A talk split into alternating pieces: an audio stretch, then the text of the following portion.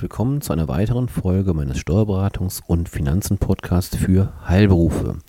Ja, mein Name ist Carsten Sembale-Becker und ich möchte Sie auch heute wieder über Wichtiges rund um die Steuern, aber auch um wirtschaftliche Themen informieren. Ja, die heutige Folge richtet sich an alle, im Prinzip an alle Unternehmer, ähm, insbesondere allerdings an die, die ja, Mitarbeiter beschäftigen weil es geht um das Thema Betriebsfeiern. Ja, man kann auch mit sich alleine feiern als Selbstständiger, wenn man keine Mitarbeiter hat.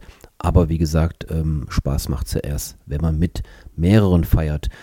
Ja, auch wir stecken in den letzten Zügen oder in den ja, Zü letzten Zügen unsere Weihnachtsfeier zu planen. Ähm, ja, weil auch uns geht es so, dass nach Monaten des Lockdowns und wer weiß, was in den nächsten Wochen und Monaten wieder auf uns zukommt bei ansteigenden ja, Infektionszahlen, nach diesen vielen Monaten wieder zusammenzukommen und ein bisschen zu feiern, ja, das wünschen wir uns, glaube ich, alle. Sei es jetzt im privaten oder im betrieblichen Umfeld. Ich konzentriere mich natürlich in meiner jetzigen Folge oder heutigen Folge auf das betriebliche Umfeld. Ja, nach Feiern, nach Betriebsfeiern in diesem Sinne haben sich sicherlich viele Menschen, ähm, Praxisinhaber, aber auch die Mitarbeiter gesehnt und so finden eben auch immer wieder oder immer mehr Betriebsveranstaltungen statt. Bei uns steht ganz aktuell in drei oder vier Wochen ein Sommerfest an und wie gesagt in ein paar Monaten dann die Weihnachtsfeier. Also es geht wieder los. Ähm, doch und das ist der heutige Anlass für meine Folge, die Feier, die Betriebsveranstaltung kann leicht, leider leicht zur steuerlichen Falle werden. Denn der Grund, jeder Arbeitnehmer darf maximal zweimal im Jahr Zuwendungen bis zu 110 Euro steuer- und sozialversicherungsfrei erhalten. Dabei ist seit jüngstem zusätzlich zu beachten, dass die Gesamtkosten der Feier nur auf die Anzahl jener Mitarbeiter verteilt werden dürfen, die wirklich und tatsächlich praktisch an der Veranstaltung teilgenommen haben. Für den Fall, was sicherlich immer wieder mal vorkommt, dass Mitarbeiter ihre Teilnahme absagen, teilweise auch kurzfristig oder sehr kurzfristig, kann die 110-Euro-Grenze also schnell überschritten werden. Nicht nur organisatorisch, auch steuerlich ist bei Betriebsveranstaltungen also einiges zu beachten. So sind, wie gesagt, pro Mitarbeiter, pro Veranstaltung, also zweimal im Jahr, Aufwendungen bis zu 110 Euro befreit, also sowohl von der Lohnsteuer als auch von der Sozialversicherung. Und erst bei der Sozialversicherung haben ja auch beide Seiten, also Arbeitgeber und Arbeitnehmer, etwas davon. Bei der Lohnsteuer ist immer nur der Arbeitnehmer, also grundsätzlich nur der Arbeitnehmer belastet. Ja, und das, wie gesagt, das Ganze zweimal im Jahr. Ob das jetzt wie in unserem Fall das Sommerfest und die Weihnachtsfeier ist, ähm, das ist natürlich nicht festgeschrieben. Das können Sie natürlich relativ flexibel handhaben, zu welchem Anlass ähm, Sie oder zu welchem Zeitpunkt Sie eine Betriebsveranstaltung machen. In diesen ähm, Freibetrag von 110 Euro sind die tatsächlich konsumierbaren Vorteile, also die Kosten für die Organisation, die Raummiete, die Fahrtkosten sowie, und das ist ganz wichtig, Geschenke und Kostenanteile auch für eingeladene Angehörige einzurechnen.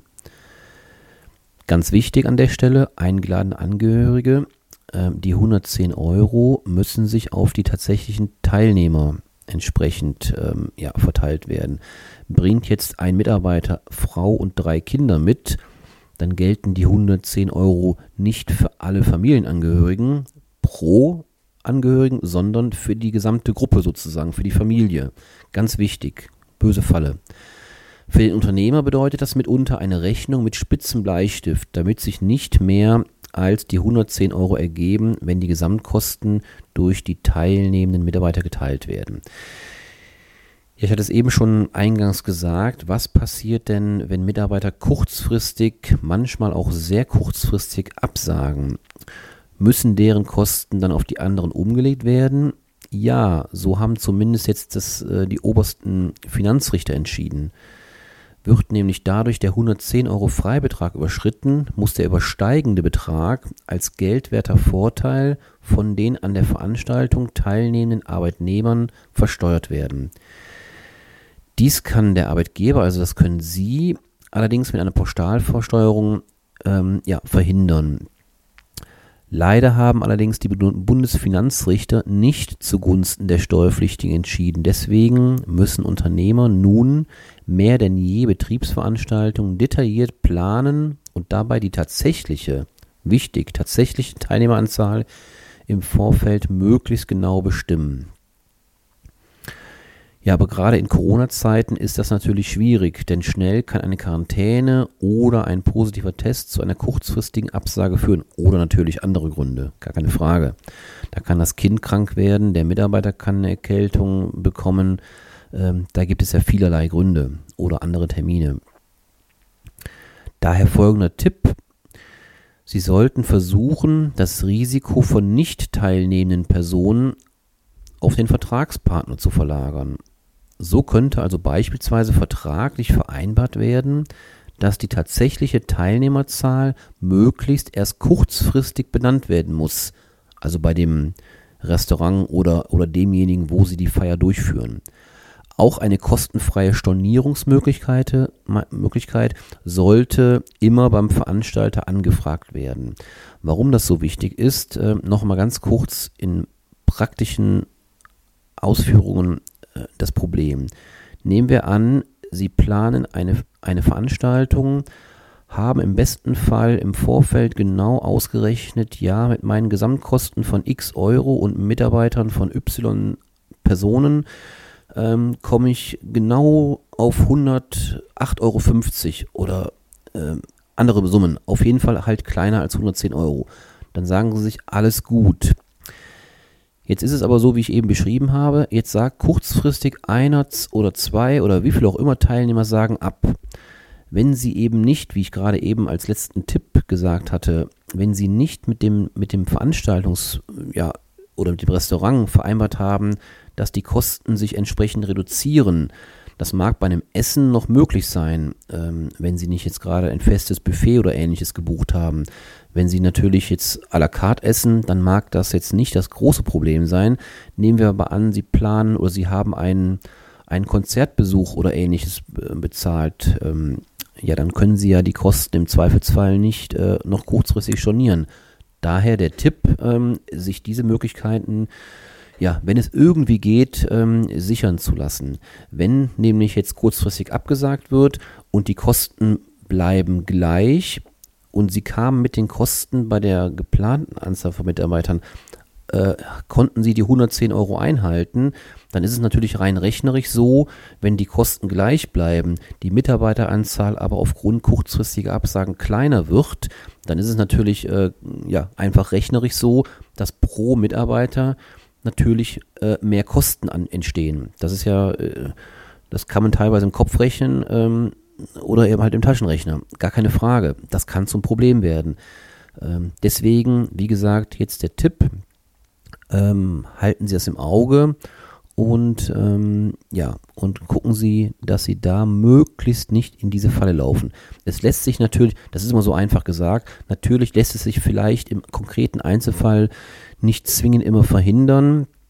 Ähm, ja, dann ist es halt so, wenn es ganz kurzfristig kommt.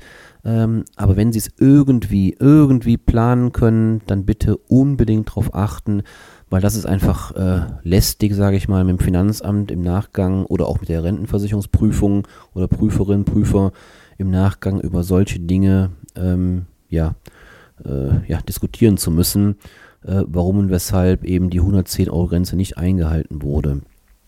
Ja, deswegen ähm, bitte berücksichtigen, wenn es irgendwie geht, den Tipp hatte ich Ihnen eben gegeben, ähm, versuchen Sie eben möglichst ähm, entsprechend mit Ihrem Vertragspartner zu vereinbaren, dass Sie die Kosten auch bei kurzfristigen Absagen anpassen können und dann sind Sie ja für alle Fälle gewappnet.